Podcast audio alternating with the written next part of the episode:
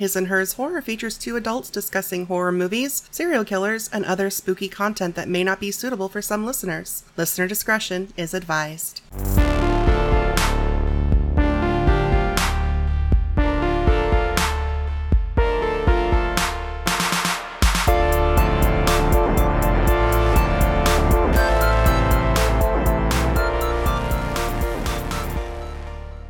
You're listening to His and Hers Horror. My name is Tia, And I'm David. and we're talking vampires. Indeed, we are. It's another remake redux, everyone. It is. And we're doing Fright Night. Mmm. Classic. It it is. I have thoughts about it Fair. because I had seen the remake because of course I had, Right. but I had never seen the original until yesterday. I believe Fright Night was the first vampire film I ever saw. At least the first one I remember seeing. Mhm. And I I remember aspects of it fondly. Mhm. And the rewatch, a lot of things went over my head when I was uh, six or seven. There were things you didn't notice. Things I had to be like, "Wait, did you see that?" and rewind it back a little bit. Look, I watched films through a different lens when I was six or seven years old. No, that's that's fair. And and yeah, of course you did. Now, being in my 40s and doing a podcast that focuses heavily on film, yeah, it's a it's a different lens. watching a film critically, Critically? versus watching it for enjoyment is like a totally different experience. And you find yourself picking apart even movies that you love. hmm Like even stuff that you really enjoy, you find yourself just like nitpicking to little like little details. And I mean, our goal isn't to necessarily nitpick every No. single movie, but No, but there are some things where I'm like, wait, I'll, like I'll get into it a little bit more when we're actually talking about the movies. But so Fair. yeah. Anyway, for anybody who would like to uh, watch either film, Mhm. the remake is currently available free if you have Amazon Prime. mhm. The original I ended up having to buy. I th- I debated between just renting it and just and then buying it. There was like a nine dollar difference, and my nostalgia won out. his nostalgia won out, and so I basically said, you know, I've paid more for less. Fair. So I just went ahead and did it, and then we finished watching the movie, and I was like, I own this now. Yes. we and can watch it David looks at me, anytime. and David looks at me and goes, "But you've paid more for less," and I'm like, "Yes, that is true. That is still true." That doesn't make me feel any better about it. So the basic plot of the two movies is the same. You have this teenager named Charlie who becomes convinced, either convinces himself or a friend convinces him that his new neighbor Jerry is a vampire. Right. So let's talk about the original 1985 version first. It's another one of my birth year movies. It's just so many of them. I, it, it feels like your your birth year is I- just a treasure trove of horror films. Apparently, I like I don't know how that happened. I mean, I looked up 1979 horror films just out of curiosity, and there's a lot of them. Just a lot of them. Aren't very good. Yeah. Because well, there was one we were going to do when we were doing your birth year last year for your birthday. We were doing 1979 horror. We it was hard to find two movies that we could do because we didn't want to do Amityville because that would that was another remake redux option, and there were other stuff where we were like couldn't find it. So, Yeah, it was uh it was tricky. but yeah, we'll have to. I don't know if we've done my birth year yet. Well, I mean, we're running out of options. We are running out of options, but but anyway, we may have to. Yeah, we'll see. So the 1985 version, uh, written and directed by Tom Holland, not that one, obviously. I still joked about it. yeah, this was actually his directorial debut, Cool. specifically because previous screenplays he had written, he wasn't happy with the choices that the directors had made, and wanted to try basically telling his own story his way. So he wrote and directed it. Yes. Okay. The cast we have uh, Chris Sarandon as Jerry Dandridge. Mm-hmm. He's been in a lot of things. Uh, he was uh, Humperdinck, Prince Mm-hmm. Humperdinck, and Princess Bride. He's also the voice of Jack Skellington, Yes. which I had forgotten about. And I tell you what, 1985 Chris Sarandon, damn. Pretty cute, yeah. Uh, William Ragsdale is Charlie Brewster. He was Herman on Herman's Head, which I Yes. never watched, but I'm sure you recall. Oh yeah, I recall it. Uh, Amanda Bierce is Amy Peterson. She was Marcy on Married with Children. You know, it was halfway through the movie before I'm like, why do I know that face? Why do why do I know you? And I was like, it's annoying me. And then I'm like, oh, Like- annoying. Like, it clicked. Yeah. like like thinking the word annoying because I'm like th- through a modern lens looking at Married with Children. Really, m- while a bit obnoxious, Marcy was actually the good person, yeah. but we root for the Yeah. Bundys, so you know. Yeah.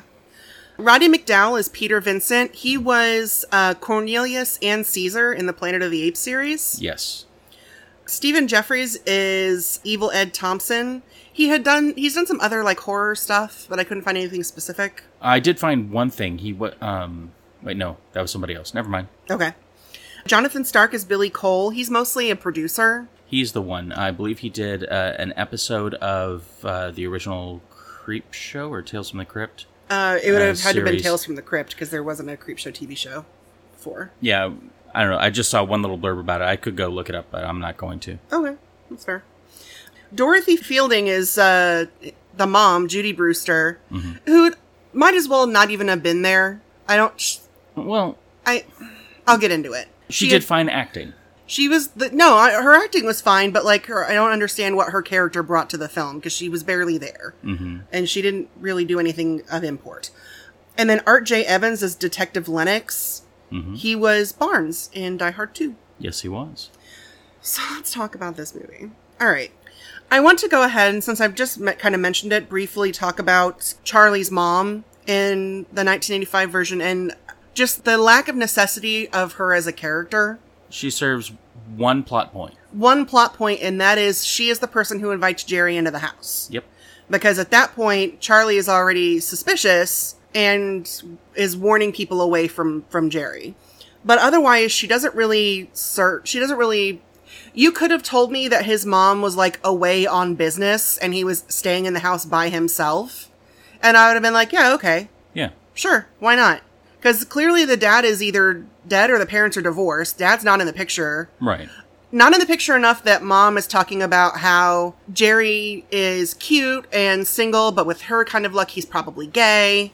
Yeah. Yeah. She she does mention that, and at, my brain heard that comment and thought, "Is that offensive?" And then I'm like, No, not really. I don't think so. I'm I'm thinking in the context, it's it's just saying, you know what, it's it's that whole, you know, all the good guys are either taken or gay. Yeah. Plus the fact that it's just so. s- I think it's kind of cool that it's just said so nonchalant. It's not. It's not even like a big deal. Yeah, and she doesn't say it with any kind of tone. No, there's no derision. She's just like, oh, with my kind of luck, he's probably gay. Yeah, Like she's sad about it. That Yeah. just just from a I can't date him if he's gay kind of standpoint. But like she doesn't really do anything for most of the rest of the film that's in any way like influences the plot. She- and even in the finale, she's just gone because she has started working nights. I will say there's an awkward moment with her. Oh, and she asks Charlie and Amy if they're having a lovers spat. right after the last line saying something about you know making love Yeah, when Amy's like going to have sex with Charlie even though she clearly doesn't want to. and he has been pressuring her until he's suddenly distracted by the window Yeah. and and so she's she's kind of ticked off at the whole you know i just i just set my mind to saying yes i took my top off and now you're focused on the window like hot and cold but then again she pulls a lot of hot and cold too. She does. She pulls. She is. I I distinctly remember at one point saying out loud, "I need you to pick a lane." Mhm. Like when it comes to her and Charlie, she's either like all in, I love him, or doesn't want to have anything to do with him. smash a burger in his Smashing face. burgers in his face. When it comes to Jerry, she's either terrified of him or she wants to fuck him. yeah And I'm just like, what? well with the Make a decision and stick with it, please. with the Jerry point, and, and I believe I said this when we were watching it too. I have known people who have a hard time discerning that fine line between fear and excitement, and sometimes people will be like, "I'm scared. I'm scared. Wait, am I scared? Maybe I'm just excited." And so they sometimes talk themselves into things But like uh, within seconds, though, is, Oh, yeah. is her bouncing back and forth. That's that's the problem I have with it is that it's it's such a rapid back and forth with her that it doesn't seem genuine. Mhm. Which, uh, yeah, it's a movie. Obviously, it's not Right. real, but you're supposed to be making me think that it's real because that's the whole thing. That's how Believable that characters believable make characters make believable choices. yeah. So I, I don't know. It's just very weird. The fashions in this movie are are Fantastic. so many suspenders. Yes. Yes. Like I, at one point, I think I think it might have been Jerry, was wearing suspenders over a sweatshirt, Yes. and and I I swear to God, I think maybe this is just a fever dream, but I think The whole movie's a fever dream. yeah, a, a lot of overalls for Amy, hmm uh, also suspenders for her as well. Was there a belt shortage in 85? I don't remember. I don't think so. Not that I'm aware of. Why? well, I mean, just, you know. The, sus- the suspenders and overalls. Well, I mean, just the the functionality, because I mean, you know, some people wear belts for fashion, some people wear suspenders for fashion. I prefer to lean towards my Virgo instincts and say, you wear a belt to keep your pants up. If if you don't have a belt that works with those pants, wear suspenders. I do remember there being a, a fair share of my childhood where I was wearing overalls a lot. Mm. Either like full length, like cargo overalls, Mhm. or there are, I know there are photos in my photo album of me in Branson in like overall shorts. Hmm. So, Okay. like, it's j- yeah, denim, short overall things. yeah, yeah. Have I ever told you about the the time my dad let me dress myself? No? Uh, okay, so quick side tangent from a tangent. Um, my dad once let me dress myself before going to preschool. Mm hmm. and I put on red corduroy pants, cowboy boots, and then put on overalls because I felt the bib overall was like a tank top, so it was like a shirt. It was just a shirt that was really difficult to put on, especially over red corduroy pants in Southern California. Yeah. Um, and you would think we wouldn't leave until I changed, right? No, he lets you wear that shit. I bet. It wasn't until about 1.30 in the afternoon that one of the teachers in, in, in preschool or it was either preschool or kindergarten. I just remember uh, it was uh, Miss Donna uh, pulled me aside and asked me where my shirt was, and I said, "This is my shirt, see." And I was pulling on the straps. I remember this vividly because she goes, "Uh, uh no, no, that's that's not a shirt. Where is your shirt?" I'm like, "This is what I wore," and she told me that it wasn't correct to lie, and then said, "I'm going to call your parents." And so she called my parents. And my mom at the time was the receptionist for my dad's business. And uh, she had no idea what I wore and came to pick me up because I, she she was told I was dressed inappropriately. And uh, yeah, so I, and here I was thinking the cowboy boots were a bit too much, but no, it was uh, It was the lack of shirt. look. I was a small child. That's fair. So, okay. That tangent went nowhere. No, it's fine. I do want to point out something that I noticed is I feel like whoever was in charge of continuity Mm. for this movie didn't do a very good job. There were some weird editing choices that were made. Uh, There was one sequence that I noticed specifically, and I did run it back. There were two times I ran it back because I was like, surely I didn't see what I thought I saw. Where Jerry is clearly in Charlie's room. Yeah, because you can see the posters of the car. You can see a car poster and the just plain white curtains of the Mhm. window. But then it cuts to him standing over his mom's bed. hmm And her bedroom is a completely different, like the walls are pink. There's the white curtains, but there's also like some floral. No lights are on, just the moonlight coming Right, from outside. Exactly.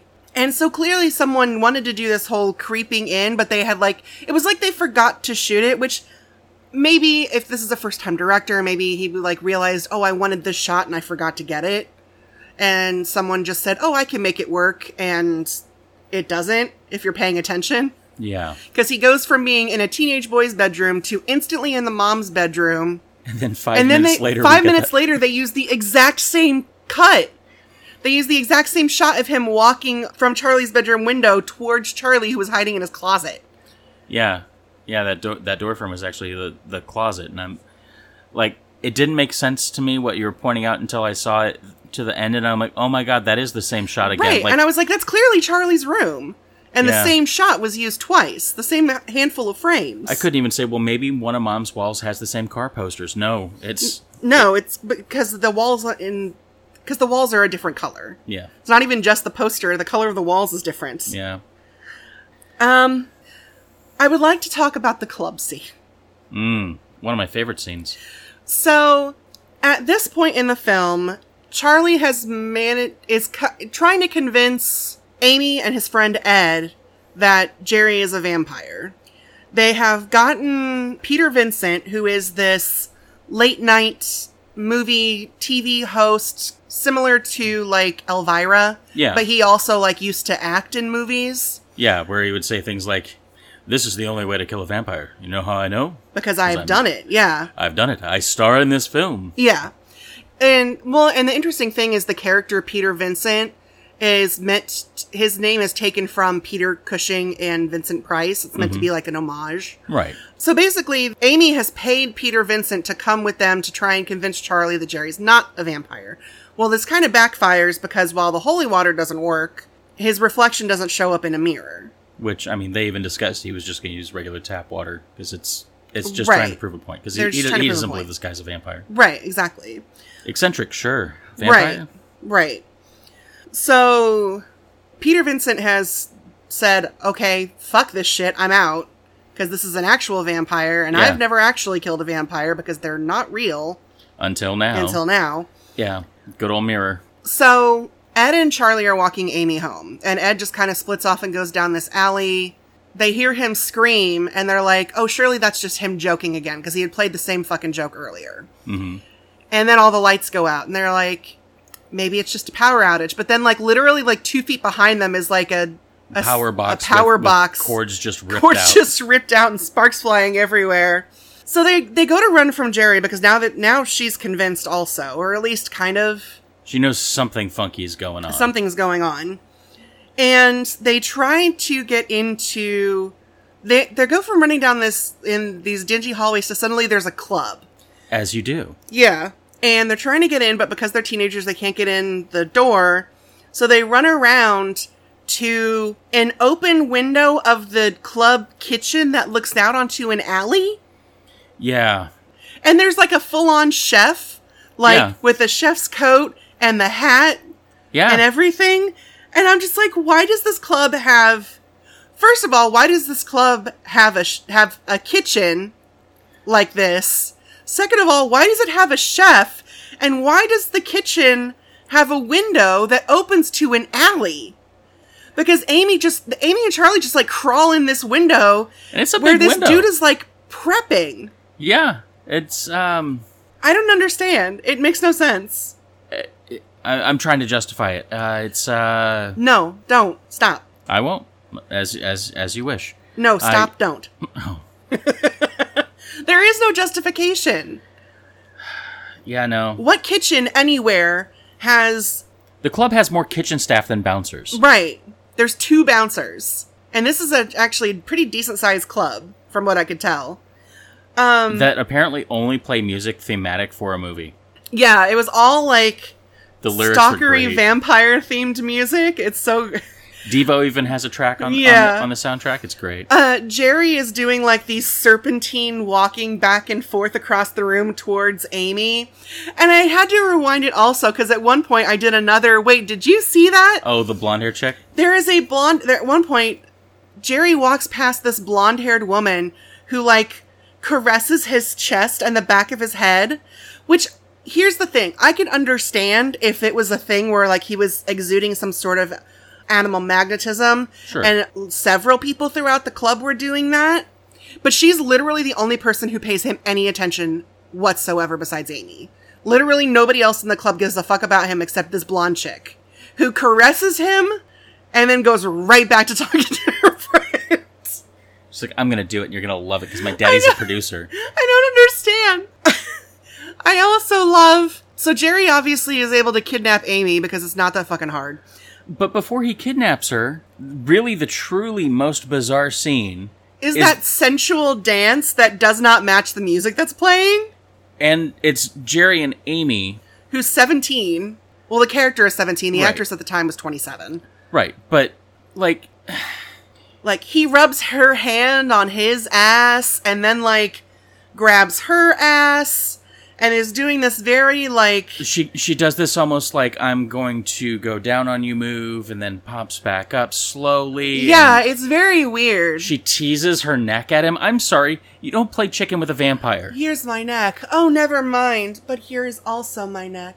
It's and this is one of the times where I what I'm saying is she go she's very hot and cold, is because the other thing I love is when they're spinning and there's like a w- mirrored wall, and she acts is she looks terrified every time she spins and sees her reflection and sees that there's no one dancing with her, and I'm like, you already knew he was a vampire, like why are you acting It's like, scared? it's like she suddenly s- remembers what's what's going on. She's Right. swept up in the moment. exactly. I mean, it was a choice, and it was a choice of 1985. And it was like, you know, there were a lot of things that happened in the mid 80s that weren't necessarily the best choices, but they were choices that were made and they were for the time. I'm trying so hard not to make a self-deprecating joke. I could take that in a whole bunch of directions, but this, th- this is not that podcast. All right. So my favorite part about the club is the name of the club Oh, yes. because Char- Charlie shows up. He gets he goes back to Peter Vincent. He's like, "I need your help. Jerry got us, and he's got Amy. He chased us into this club called the Club." and I'm just like, "What the fuck? The club is just called the Club." I mean, Is this a Saturday Night Live sketch? Did Stefan find this place? in Is In- this New York's hottest new club? Do they have everything? Oh gosh. Y- yeah, It's in fairness, I have seen some cleverly named bars and clubs. Um, there's uh, one I I knew of- I don't know if it's still around or not, but there's one in uh, St. Louis uh, called uh, that other place. Really? Yeah, Okay. uh, owned by a former firefighter, or at least at back in '97 it was. So I mean, you know, So I've been to one club in my entire life. Well, now this was this isn't a club. This is a bar, but still, it's called that other place. And it, Uh. the whole premise is it's like, well, do you want to go here? No. Let's you go to that wanna go other there? place. Yeah. No, let's go to that other place. And it's actually called that other place. So, you know, Yeah. I, fair. I, I get the gimmick. Yeah. Okay. So let's talk about the climax of this film. Mm, Um what a climax it is. so we do find out that Ed has been turned into a vampire. hmm and he has a showdown, a very brief showdown with Peter Vincent in Charlie's house, Mhm. where for some reason he chooses to turn into a wolf, even though I'm not sure what cor- what sort of strategic advantage that would have I mean, if you're agility- in a suburban house. Like I get, I get turning into a wolf if you're like chasing someone through the woods or a park, but you're like in a hallway yeah. in a in a house. So I don't know. I think you mentioned you're like, oh, maybe it's faster, and I'm like, I'm not sure how it could be. Maybe I- maybe Uh, not- intimidation. I don't know, maybe. I mean, uh, earlier though, I do love the little boop that he got on the forehead with the cross that burned him. Oh, the very light the, tap. It's the most delicate tap of a crucifix on his head. It makes this big old burn on his head, and it was yeah, uh, it's the only time I would say striking a vampire with a cross in the most dainty of ways. yeah.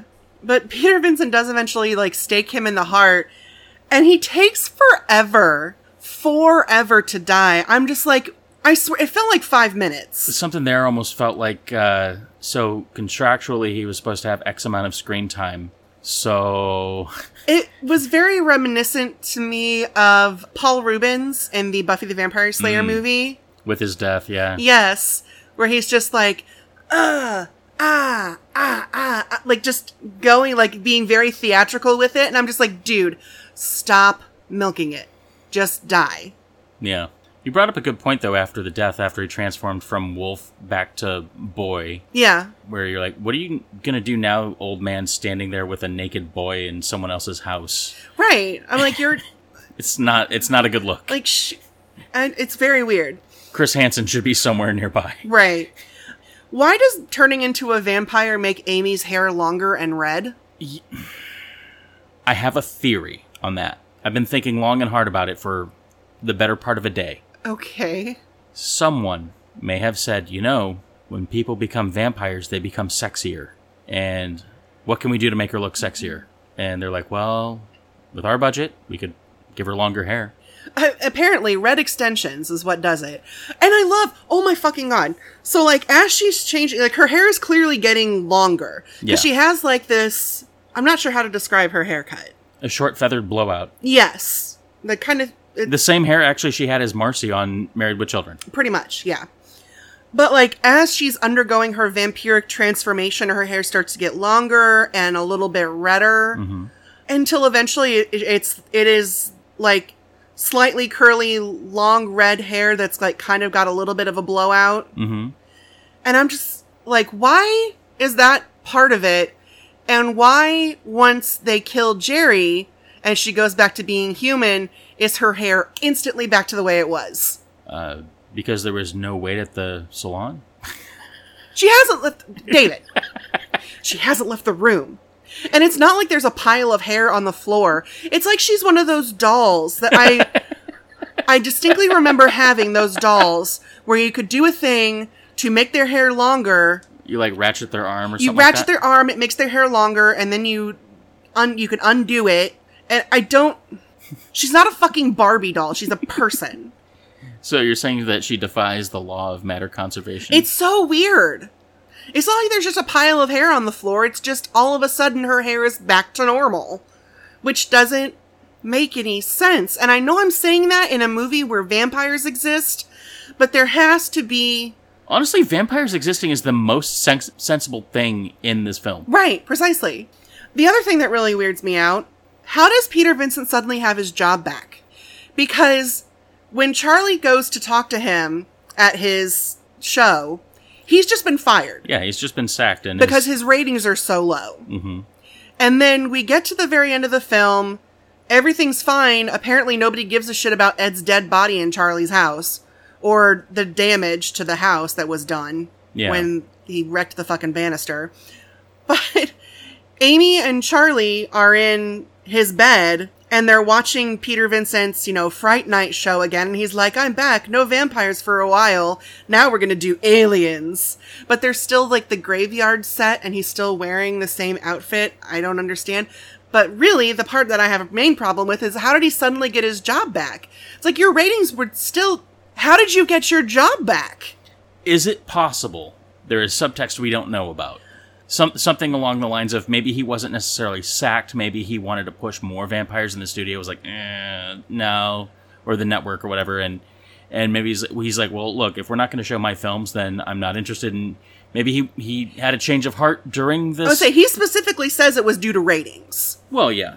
I mean, ratings, and I love that he said, uh, you know, the kids these days, all they want to do is watch m- uh, mindless slashers with a hockey mask killer, and I'm like, wait they a wa- minute, they want to watch a killer in a hosky in a ski mask cut up virgins. and and I'm like, I had to do a quick quick check and do some math.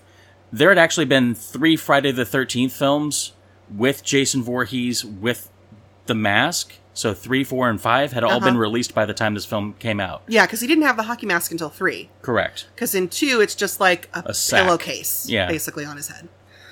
All in all, I don't think this is necessarily a bad movie. It's a fun watch. Oh, it's a definitely. hell of fun watch. It is not anything that to be taken really seriously. Yeah. This would probably be like a once a year watch for me, maybe, Really. maybe, yeah. Ed, I will say Ed kind of bothered me. There is some like, I don't know. What is what about him bothered you? I feel like the way he was played, either the actor, the director, someone either gave direction that was taken in a particular way Mm-hmm.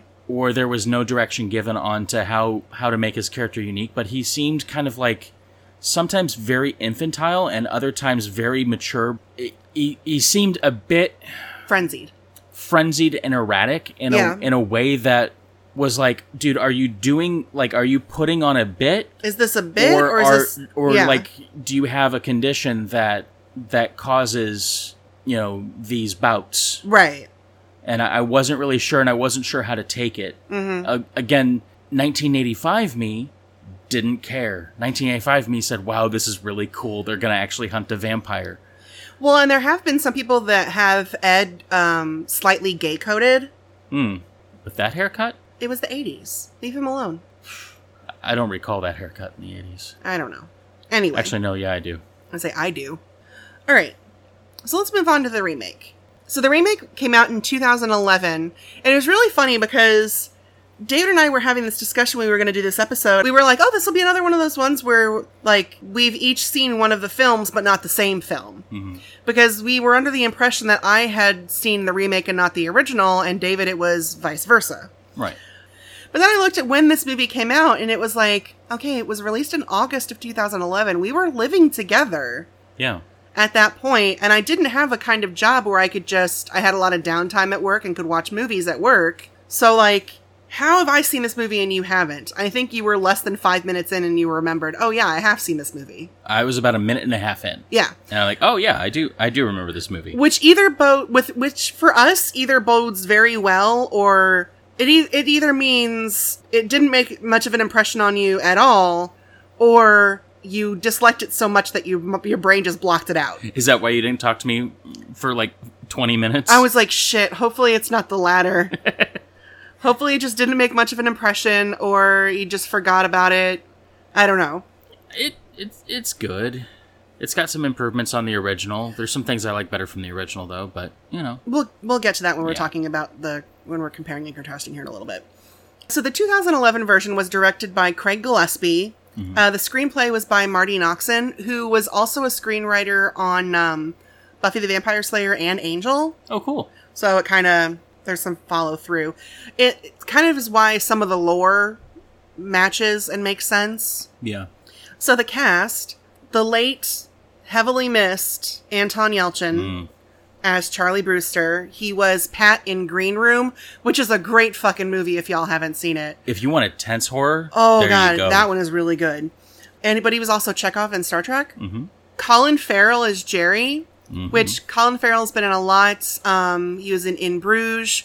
Recently, he was the Penguin in The Batman, which we still haven't watched.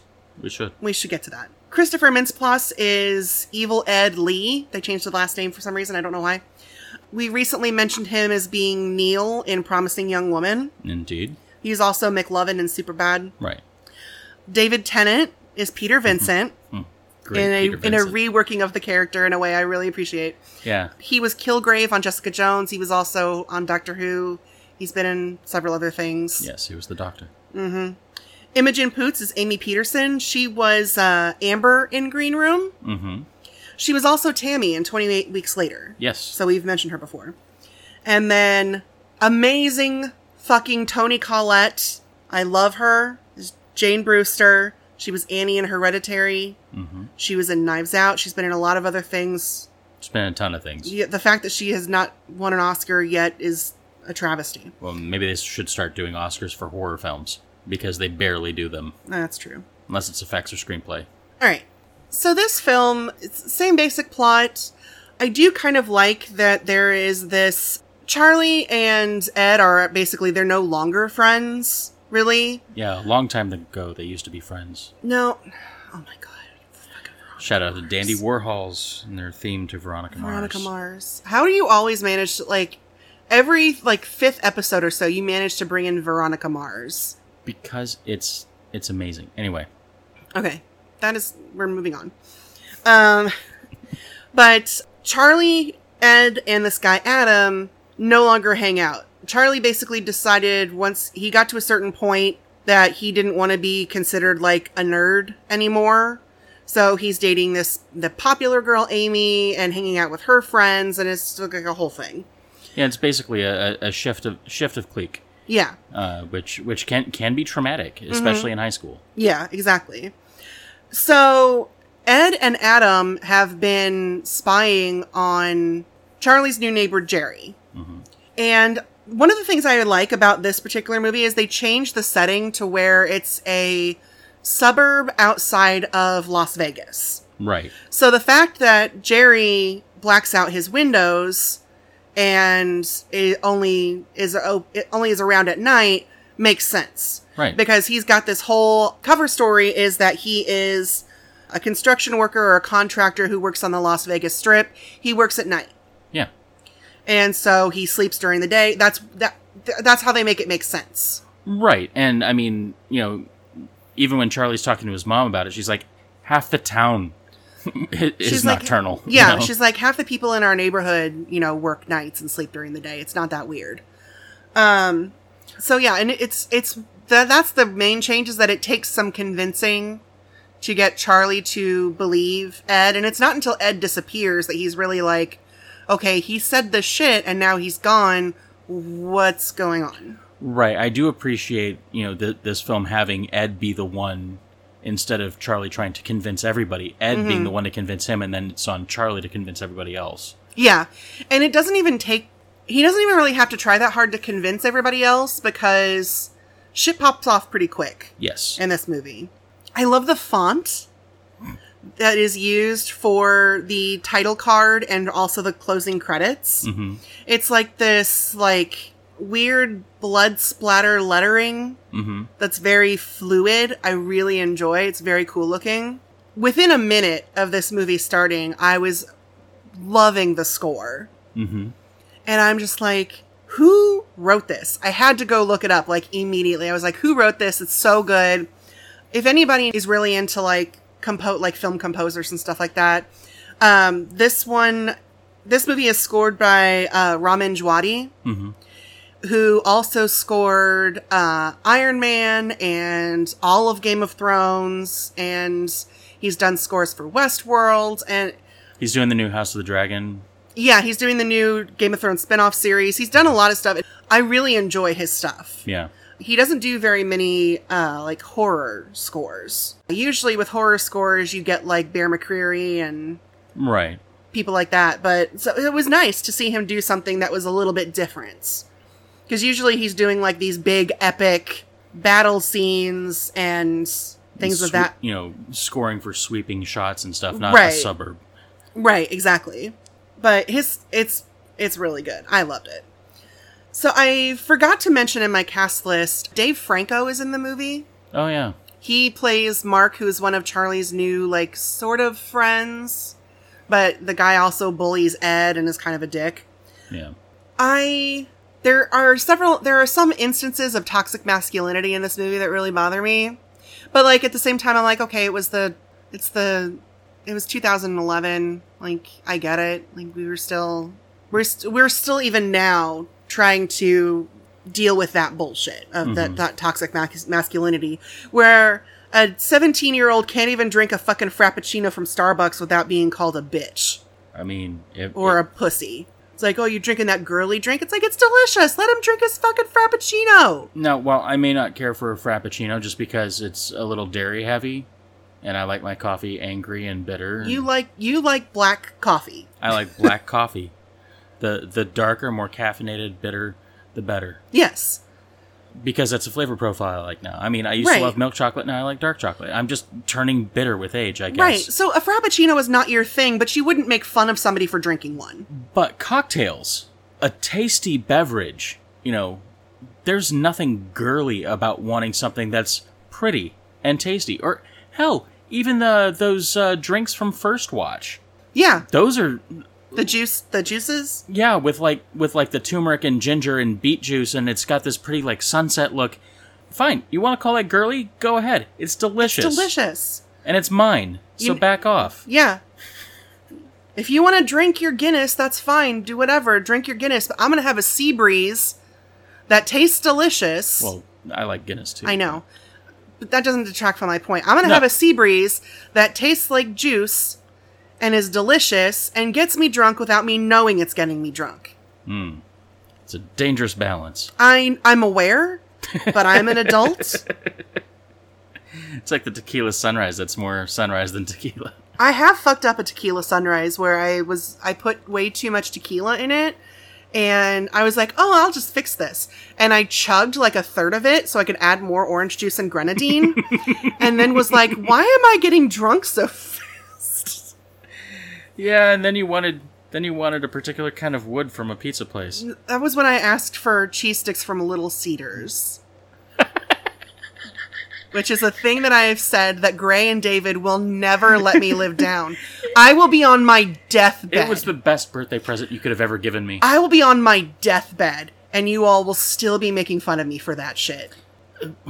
Well, Playing with my hoodie strings. hmm Clark had like baked a chicken that day, and I was Mm-hmm. hungry, and you just brought me just like a hunk of chicken breast. yeah. So I'm just picking at it like a fucking squirrel. So yeah, toxic masculinity. Drink what you like, eat what you like, fuck everybody else. Yeah, you do- want cheese sticks from Little Cedars? Don't let anybody tell you you can't have it. yeah, So one thing I really enjoy about this movie is the updating of Peter Vincent Mhm. as this Chris Angel type magician who's into like the occults and shit because the whole late night TV movie host thing doesn't really work in a modern lens like with one exception you've got Joe Bob Briggs on Shutter right. but that's like a very ex- like that's that's Shutter that's its own thing That's an upscaled version. well, I mean, like, uh, like it wouldn't work on most cable channels that we have now because the whole Cable access type stuff really isn't Right. super big anymore. well, and even like, um, I remember uh, it was on TBS when I was a teenager. Uh, Dinner and a Movie, hmm where it would be these two people that every once in a while, like during a commercial break, it would cut back to these two people who were like cooking some sort of meal that was thematic to the movie that you were watching. Yeah. I- Um, I enjoyed that. I enjoyed that, but it's not it's the kind of thing in in a streaming world, it's the kind of thing that doesn't really work. You would have anymore? to package. You would have to package like bespoke films for that, and like Right. either cut it a certain way or just shoot it as that. Right. It would it would be hard to package um and you would have to have a very you would have to have a market for it, which if you don't, what are you doing? You know? Horror fans that like cooking shows. There you go. Ooh, That's us. Wait, that's us. that's us. Networks. Netflix. we were literally watching Chopped before we started recording. we had to house it for my parents earlier this week, and we didn't have access to our Amazon Prime while we were at their house. So I got onto um, my Hulu account, Mhm. and we ended up watching Cutthroat Kitchen, which is not nearly as fun, but it's still good. I mean, it's it's neat, but yeah, But yeah, I just love Peter Vincent. I, I love David Tennant's Peter Vincent of being this like loudmouth, like cursing and like as Charlie is talking to him about this whole vampire thing, he's like taking off his wig and like his sideburns and his mustache and his little soul patch goatee. hmm I do not approve, however, of him pouring Midori on a on a towel to clean off his fake tattoos. That is a waste of Midori, which is a delicious alcohol. That was the first thing you ever bought me yes, was a bottle of Midori for my birthday. But otherwise, his whole aesthetic I love. When they they show his like apartment because he's performing at the uh, Hard Rock Hotel hmm in Vegas. So he's got this whole upstairs like suite penthouse where it's got all this occult shit he's collected and there's this like fire pit in the middle of the room and he's just like got just drinking Midori on ice yeah, living the life. and there's just these big open windows overlooking the strip and I'm just like I love this. I would love for that to be to be to reach that level of of cachet where I could you could have attractive assistants just slinking around. Yeah. Because she was cute. and- yeah, yeah. She had a nice ass. I don't know. I just love his whole deal. It just, I think it's just great. So let's jump back and talk about Jerry for a little bit. Yes, I forgot how fucking sexy Colin Farrell was back in the day. I mean, he's still attractive, but damn. Like, yeah, because you you messaged me like when when he's you were eating an apple and he just like wipes his mouth off and you're just like, huh.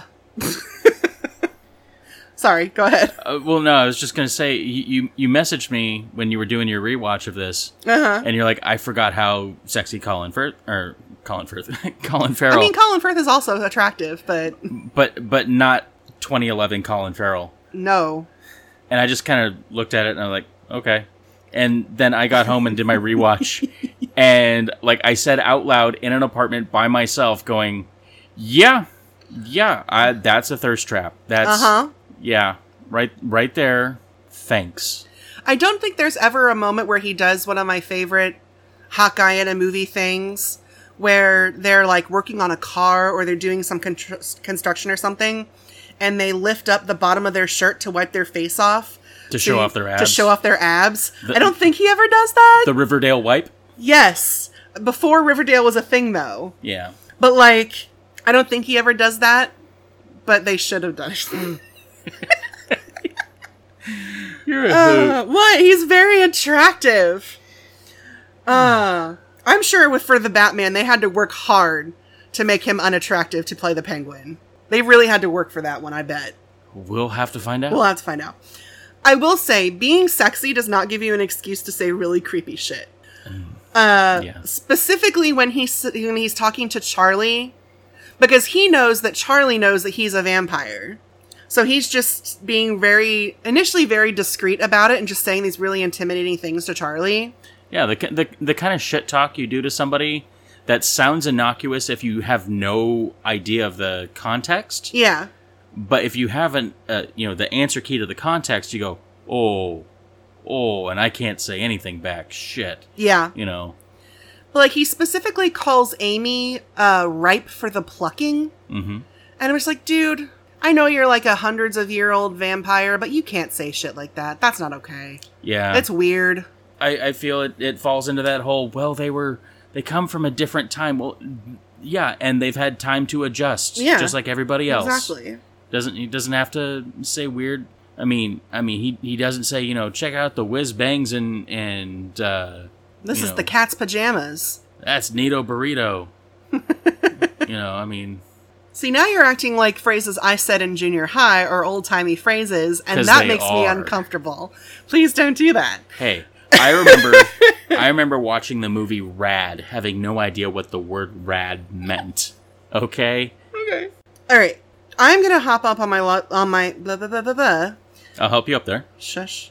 I'm gonna get up on my literary soapbox for a minute. okay I was an English major in college, and I have read lots of books of varying types of quality.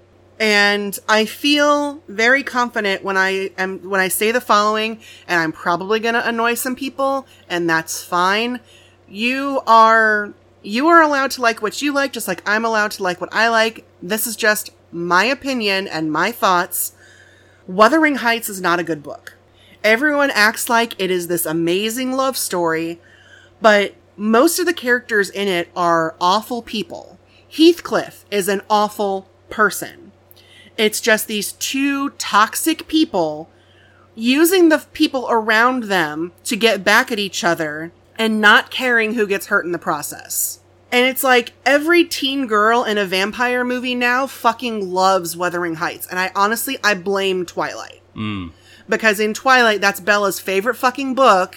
And so now it's like every angsty teen girl who thinks a vampire is sexy has to like Wuthering Heights. And I don't understand it. It's not a g- it's not a good book. And I I don't know. It's the only book that that that that particular Bronte sister ever wrote, and I'm glad that it's the only book they ever wrote because it's Mm. terrible. I hate it, and I'm tired of people being like, "Oh, isn't it great? It's so it's such a great tragic love story." No, it isn't. Just like Romeo and Juliet is not really that great of a tragic love story when you consider the fact that it's between like a 12 year old and another teenager who's like 17 or 18. yeah Like it's two teenagers over, and it takes place over the course of three days. Calm down. it's not much ado about nothing No, Much Ado About Nothing is great. absolutely That is one of my favorite plays. yeah Um, especially if you got denzel washington and keanu reeves in it Oh, kenneth Br- the kenneth branagh the Kenneth Branagh one. yeah That is amazing, despite the fact that Kenneth Branagh and Emma Thompson were going through a divorce at the time. Yeah, it's great, that's the arugula in that salad right? Seriously. what? Wait, I agreed without really understanding what the fuck you meant by that. little peppery note. Okay.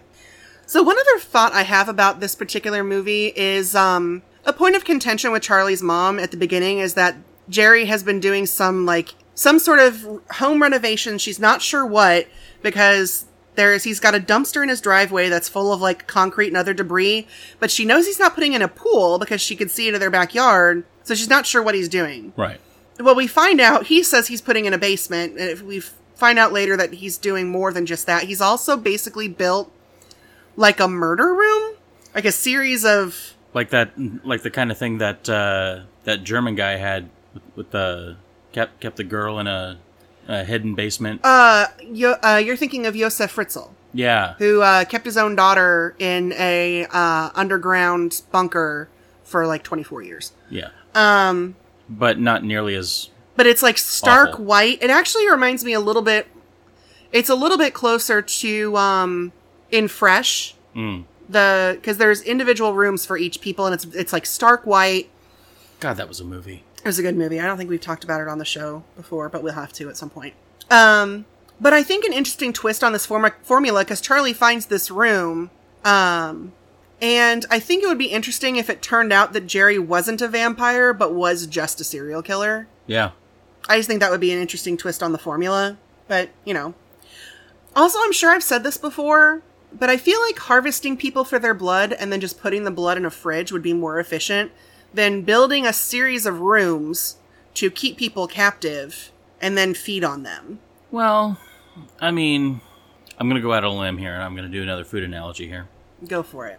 It's kind of like the, you know, bottled or if you will, frozen seafood versus fresh seafood. Mm-hmm. You want some fresh. You want m- maybe there's something in the fear that he finds intoxicating. You know that you don't really get with the bottled stuff. Right, but I'm just saying from a from a discretion standpoint, if you're not if you're trying not to arouse too much suspicion, maybe you know harvesting one or two people for as and keeping their blood refrigerated as a as maintenance and then occasionally going out and getting someone fresh So in other words, cook at home as much as you can, and then dine out.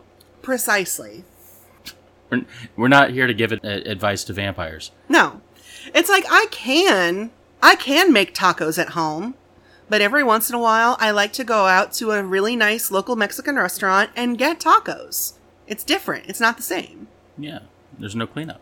you know what i mean Yeah. i meant flavor flavor wise Oh well, yeah, yeah. Like I don't have the equipment to make I don't have the equipment or the time to make like carne asada. Hmm. But they do. So there You you, just go. don't have the space. Yeah, exactly. So one of my favorite things about Jerry is that about an hour in he just says fuck it and doesn't even try to be discreet anymore. He's like, it's a matter of days before the cat's completely out of the bag. Oh my- May as well. It's so great because here's the the, the the nice thing that happens with this movie is that he doesn't end up getting invited into Charlie's house. Nope. So Charlie and his mom and Amy are in the house. Jerry wants to get in. Jerry has come over to the house and is like, "Your son's broken into my house. He's been spying on me. Why don't you let me come in and we'll talk about this? Otherwise, I'm going to call the police." And there's Oh, she believes she at least believes her son enough to be like, "You know what? Call the police. I don't give a shit." yeah. That moment where she goes, you know what? Call the police. Closes the door. Because she can tell something is wrong. Yeah, I mean there may be Like seeds Charlie is of truth. clearly terrified. Yeah. And while there might be seeds of truth to what Jerry is saying, because yes, technically, Charlie did break into his house. and Charlie is stalking him, but with with good reasons, with fairly good reason, yeah. But now I feel like I'm defending someone like uh, Joe and you. You know, No, 'cause- that's different because he's. I feel like I don't know. The whole vampire rights is something we'll have to get into when we do an episode on vampires, and we'll look at like some stuff like True Blood, where humans know that vampires exist, and it's a whole thing. Mhm. That will be a later episode. Um, but like when it doesn't work, and Ch- and Jerry doesn't get inside, he li- he just says fuck it, and he goes and gets a shovel and they go to the back and she and jane is just like what is he doing in my yard and this it's so it's such a genius move he he digs up part of the yard until he gets to the gas line pulls it so it disconnects from stuff in the house and then like lights it on fire yeah, cuts it open and lights to it on fire. basically like to i can't even say smoke them out of the house because there's a Fireball fucking them. expo- you know, there's explosions Yeah, he, he straight up fireballs him. He tries to, they get in the car and drive away.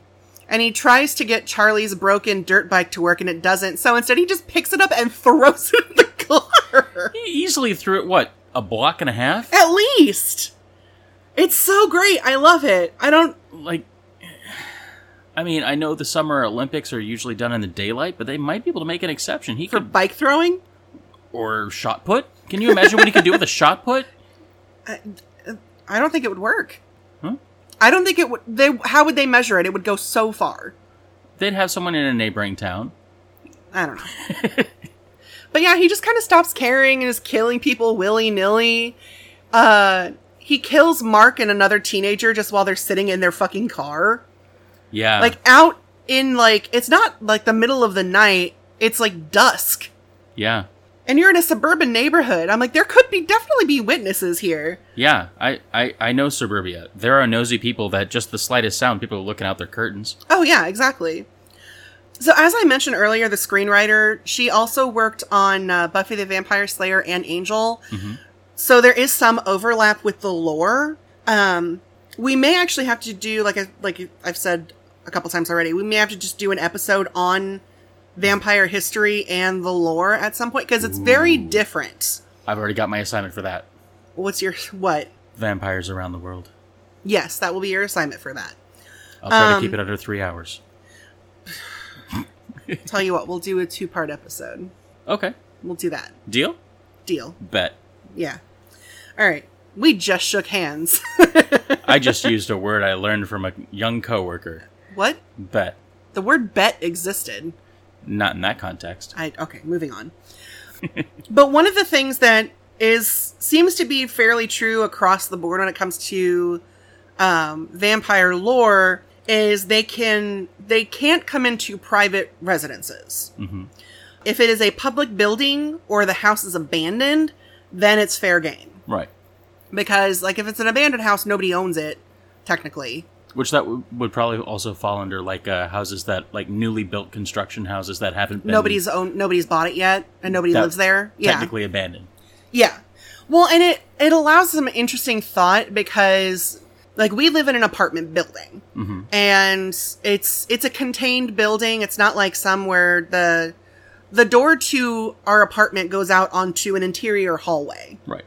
so it's interesting the idea that a va- because there are public areas of the building, vampire would be fine in those, but wouldn't actually be able to get into anyone's individual apartment without being invited. Hmm. I just think it's neat to think about. Gosh, that means we gotta like trust all of our neighbors. Ugh. No. We don't. Like, we just don't. Just people don't need to be in our apartment. The makeup work I feel is very good in this movie. I do like that they used makeup whenever possible. Mm-hmm. they tried to steer away like some of the more advanced stuff like in particular jerry's transformation it's only like the very end Mm-hmm. of his transformation that is cgi everything else is makeup and i was looking at it i was like man this is really good i wonder who did it and then i was watching the credits and it was like makeup supervisor greg nicotero and i was like oh k and b did the makeup okay so that that explains it that's why it's so good Yeah. um, I feel like the Amy seduction thing makes more sense here. It doesn't feel as weird Yeah. because there there is clearly like a, a hypnotism that is happening to her, and it's not like a flip flop back and forth. she, she says a line though af- after she's been bit. She says a line that just made my skin crawl, but not necessarily in a bad way, but just like a it cuts sort of way. What what line? You're too late, Charlie. He's inside me, Oh yeah, and I'm just like, ugh, come on. yeah. Of course, the whole movie she's been trying to get him to have sex. To have sex, yeah. Like it's almost a reversal of, Yeah. of the of the original. Well, and I there's this whole going into battle thing. Actually, before I get to that, uh, one of the other aspects of Peter Vincent's character that they changed for this movie that I really enjoy is he's seen a vampire before. Mhm. Vampires killed his parents, Yes. but he convinced himself that what he saw wasn't real because it was just easier that way. Yeah, it's just easier to live that. Yeah. Yeah. So he has all this occult stuff, but he doesn't really believe in it until he sees Vampire Ed, who has come up to the penthouse to try and get Charlie and Amy. And he like I love that he just says fuck it and just runs into the panic room. Yeah. Which, yeah, makes sense. That's what I would probably do. But he's finally convinced and initially is like I think initially he's going to run. hmm But then he realizes that Charlie is able to convince him Yeah. basically to like come on, you have to do something. You got to be better than my dad. You have to be you have to be better than That's what it was. Uh, Charlie Charlie said, "Sure, you know, go ahead, run." You know, my dad did the same thing.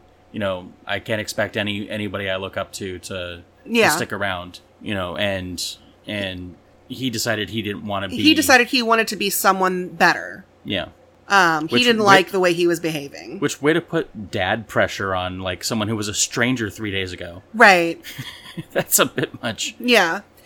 But I love in this one when they're going into battle, they actually look like they're going into battle. hmm Whereas in the original, like Charlie is just in like jeans and a button up and like a suit jacket. Yeah, because he dressed. Up. And Peter Vincent is in like his um, costume. Mhm. Whereas in this, Charlie is wearing like he's got combat boots and he bought like a crossbow and like got all kitted out. I love he's gone to like an army surplus store or like something to buy supplies Yeah. and he puts all this shit on the counter and the guy just looks at him and he's like, I'm gonna go kill a vampire and the owner's like or the cashier's like, Sure you are and just starts ringing him up. Like no questions asked. Welcome to Vegas. I'm like, okay, cool. Um, but Peter Vincent shows up and he's got like, like bandoliers of ammo and like all kinds of other shit. It's just great. Stakes and crosses and I love it. They actually look like they look like they're about to do battle because they are. yeah. I also think it's kind of cool that it turns out that Jerry is the vampire that killed Peter Vincent's parents. Mm. I love the the line is oh god it's it's so it's it's great but it's also horribly mean. Uh, when Jerry is talking to Peter Vincent, he's like, "You have your mother's eyes," and then Peter Vincent fires at him and misses, and he goes, "And your father's aim." Oh yeah. it's just like, oh shit. They like fall into this basement room that's like full of all these turned vampires. Mark is there. Hey Mark. I, I think it's kind of cool that uh, Charlie, because he basically is trying to kill Jerry under the theory that if they kill Jerry, all the other people that he's turned will go back to normal. if he uses the stake, uh, or it's a nail from uh, Saint Michael, or blessed by Saint Michael. Was that that? I don't know. I wasn't. I must have missed that part. So he- when he's being like confronted by Amy, Mhm. like he stabs her with a stake, but he misses on purpose. She's like, "You missed the heart," and he's like, "I know." And I just think that's very sweet. Because he because he didn't want to do a fatal blow. no, because- he doesn't because want to if kill he- you. He wants to try and save you, girl. Incapacitate, not kill. Right, exactly. Okay. So let's get to my final thoughts. Or our final thoughts, I guess. Yes, please. Compare and contrast. I want some final thoughts. Okay.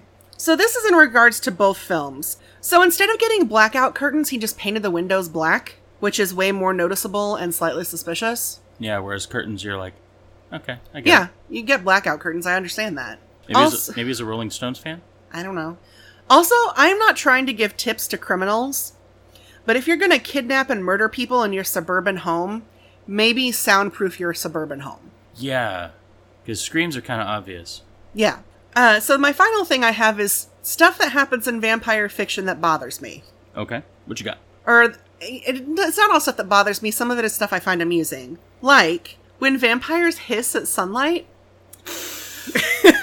they hiss at sunlight, and they hiss at crosses, and they hiss at stakes. In fairness, I hiss at sunlight. I know, but like, why do you hiss at sunlight? Because vampires hiss at sunlight, No, because it hurts. which is well, okay, maybe, th- yeah, sure. it does. That's Um, why I wear long sleeves in the summer. I know. I also find it hilarious when people try to hide from vampires and werewolves like they don't have heightened senses. They can Like- hear your heartbeat and smell you a mile away. What makes you think this cabinet is going to keep you safe? Right? Like at one point, Charlie is whispering, and I'm like, why are you whispering? He can hear you. Like, he can hear your heart beating, he can hear your blood pumping through your body. He can definitely hear you whispering. He can also smell you, for sure. What is it with vampires and teenage girls? It just seems weird.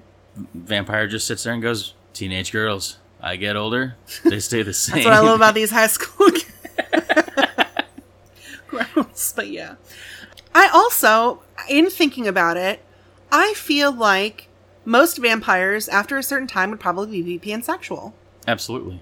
because you got to feel like eventually even if even if you start out like straight like you're you're you're a, you are straight let's let's a person is straight and they get turned into a vampire eventually they would get bored and curious I mean, yeah, especially if you have eternity. It's like that's like you know, like life- i'm not saying i'm not saying you would try everything but there are certain things you would definitely try absolutely because why not you're a fucking vampire who gives a shit exactly.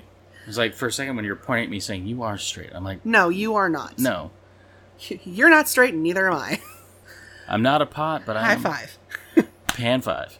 Um, uh, for you it's a pan five for me it's a bi five yeah, Um, I also feel like this seems to happen a lot in vampire fiction, uh, where people seem to not know how to kill a vampire, yeah, which it seems weird to me because most people know basic vampire methodology. Like, our niece is 12, hmm and she knows at least three different ways to kill a vampire already. yeah. Like that she could rattle off pretty quick, Right, pretty quickly. Well, because you sent out that uh, that text to to group. yeah, a couple weeks ago, I sent out a text. Uh, I sent it to the group text we have with our friends Gray and Liz, and I sent it to a group text I have with my sister, my niece, and my mom.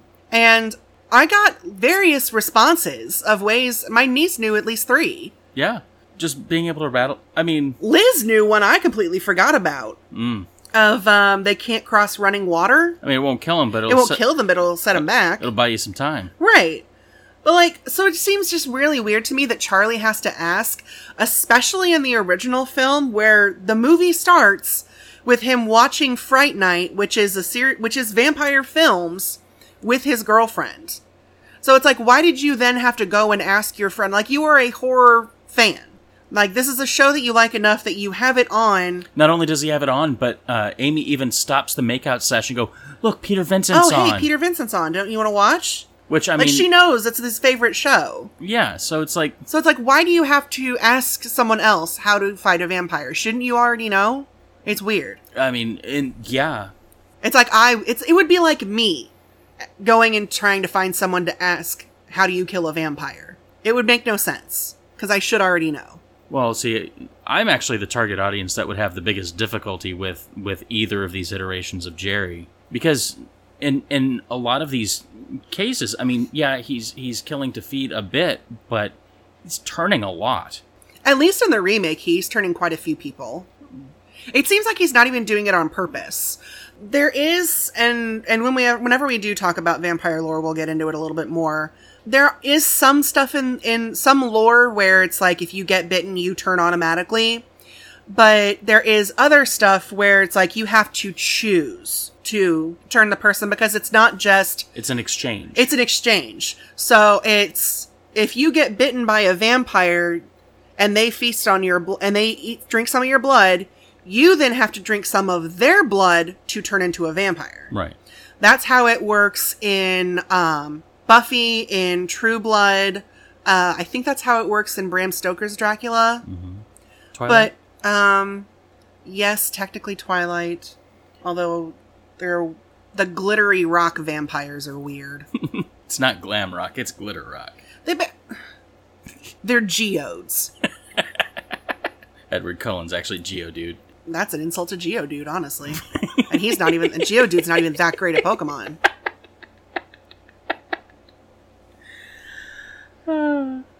Anyway, I feel like when we do these remake redux, I either end up preferring the remake or I like them both the same. I which is seems unfortunate. The only time I, I was thinking, and the only time I know for a fact that that hasn't happened was when we did Halloween. Mm-hmm. because John Carpenter's original is worlds above better than Rob Zombie's effort. Yeah. I mean, the, um, the 1985 film is fine, but I will say if if I had to pick only one of them to watch for the rest of my life, let's say like you can only pick one and the other one you never get to watch ever again. Mm. I would pick the 2011 one. I I like the story better. I like the cast better. It's just a more interesting story to me, and there are less weird plot holes that make no fucking sense. So Yeah. Fair. What are your thoughts? I still have an extreme nostalgic soft spot for what I believe is my the first vampire film I ever saw. And I might too if I, if I had seen this movie when I was younger, but like I mean, I still I, I have a similar soft spot for the original RoboCop, which has not aged well no. in any way. Uh-uh. Uh, that that was I, I got my parents to rent that for me when I had strep throat the first time. Yeah. It felt bad for me because I was I was in horrible pain and and I was like I want to watch RoboCop and they're like No, you're too young for them. I want to watch RoboCop, but yeah. Anyway, that's a different story. Moving on. Uh, but I don't. The original is fun. The remake is put together. It's it's kind of like if you go back and you read some some papers or look at some drawings from years and years ago, and you go, oh, "Wow, you know, look how far I've come." Mhm. You know, but you look at it and you can still see these sparks of brilliance and some ideas. You're like, you know what? Had I pursued this route further, you know, I might have been able to make this make more sense. Or why was there a chef in that club? I don't know. Like, like he looked like Chef Boyardee. Yeah. Like literally like from the package. Yeah, and tonally, it was a lot more camp. It was a lot more um, It it is of its era. It's definitely an 80s movie. Right. I feel the moment that sets the actual tone for the remake is something we haven't discussed. And that's when Charlie successfully rescues a captive from Jerry's lair Oh my god, yeah. and he gets her outside and She, she basically just explodes from the sunlight. yeah. And like part of her arm is still on the ground. And that's when it's like okay. I had forgotten about that part because it's been it's been over 10 years since I watched this movie. it's at that moment then you that you go okay. So these are the stakes. Oh my god! And I love the little bits when he's like getting trying to get out of the house and he's trying to be sneaky, like they're sneaking past Jerry, and then they get to where they're like going past this door, and they think he's watching TV, but then you see there's like a silhouette, and he's watching them, and he's letting them leave. And because after she explodes and Charlie's just standing there shocked, it cuts back inside and it cuts to Jerry and he's just like smirking and takes a bite of this apple. because I mean he took care of two two issues. One, he's got the kid scared. 2 he's probably done with her anyway. Yeah. like he play he was playing with them. Yeah, That's the thing I like about uh, in some vampire stuff is they they they're like cats in the way that they play with their prey. but I, I feel like both films actually also address something that has always been very intriguing to me in vampire lore. What's that? Is that both iterations of Jerry don't look at vampirism as a curse but a gift, Yes. and they're like, No one will like specifically I think in both movies he basically says to Ed, "No one will ever make fun of you again. yeah, Like you will never be bullied ever again." you, you you have no power. You want power? I will give it to you. Yeah. You know, I I, I will take away all of the things that hurt. Mhm. you know and and you and you can do anything you want Yeah. and there's something so enticing about that and you know the immortality and the There- strength and It's it's a weird seduction it's it's seduction but not in a sexual way. i mean it could be Right, but in the specifically in the offering of like it's it's the seduction not sexual but like the seduction of power, mm, of strength. of beauty Yes. i mean well i mean not not all not all vampires are are created equal you in the don't looks instantly department. become sexy when you get when you become a vampire. That is the thing that they they d- they bring up in True Blood that I really like, where there's this one guy who gets turned, and you just look the way you did when you died.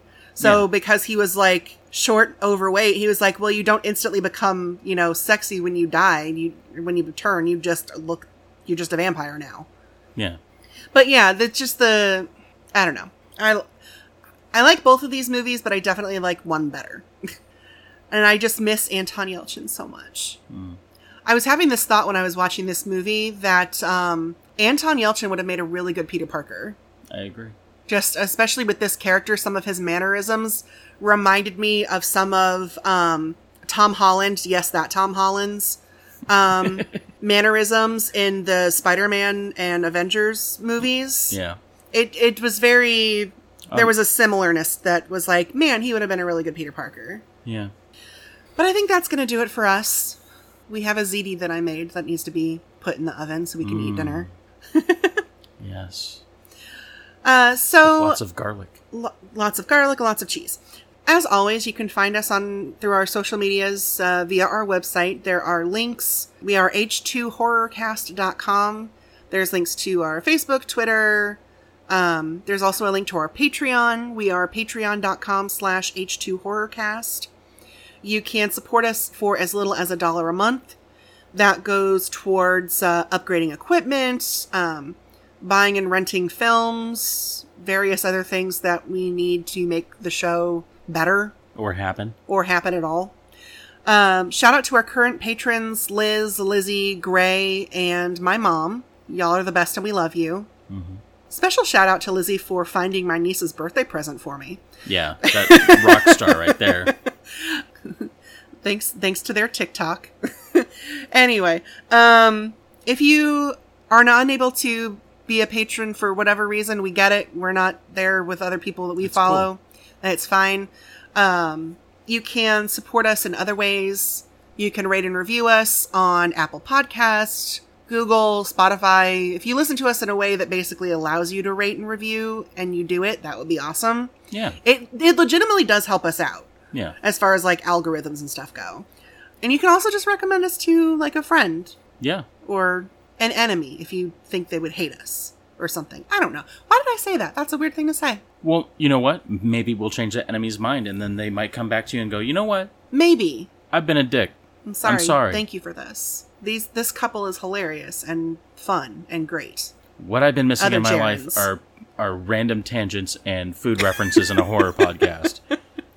Speaking of food references, we are getting closer to actually our second podcast Launching, yeah. launching. Um, once Lunching. lunching. once we actually get it recorded and edited and are releasing, uh, we'll let people know if anybody is interested in listening to us talk about some. Instead of using food analogies to talk about horror movies, if you want to hear us just talk about food Yeah. and not swear or talk about dicks as much um, or at all, that will be the new show. I mean, I think then the only time we'd be talking about dicks is if they're like, you know, it's like you got a chopped basket where they're talking about bull penis. It's like Or uh, gooey duck. Okay, gooey duck's not a penis; it's a clam, but It looks like a penis. and it squirts. It does. I've seen videos. It's, It's- really weird. Challenging. Anyway. so that's going to do it for us. Um, until next time, I'm Tia, And I'm still David. and stay spooky, friends. Bye. Music for this episode is Save Us Now by Shane Ivers. Our artwork is by Catherine Nixon.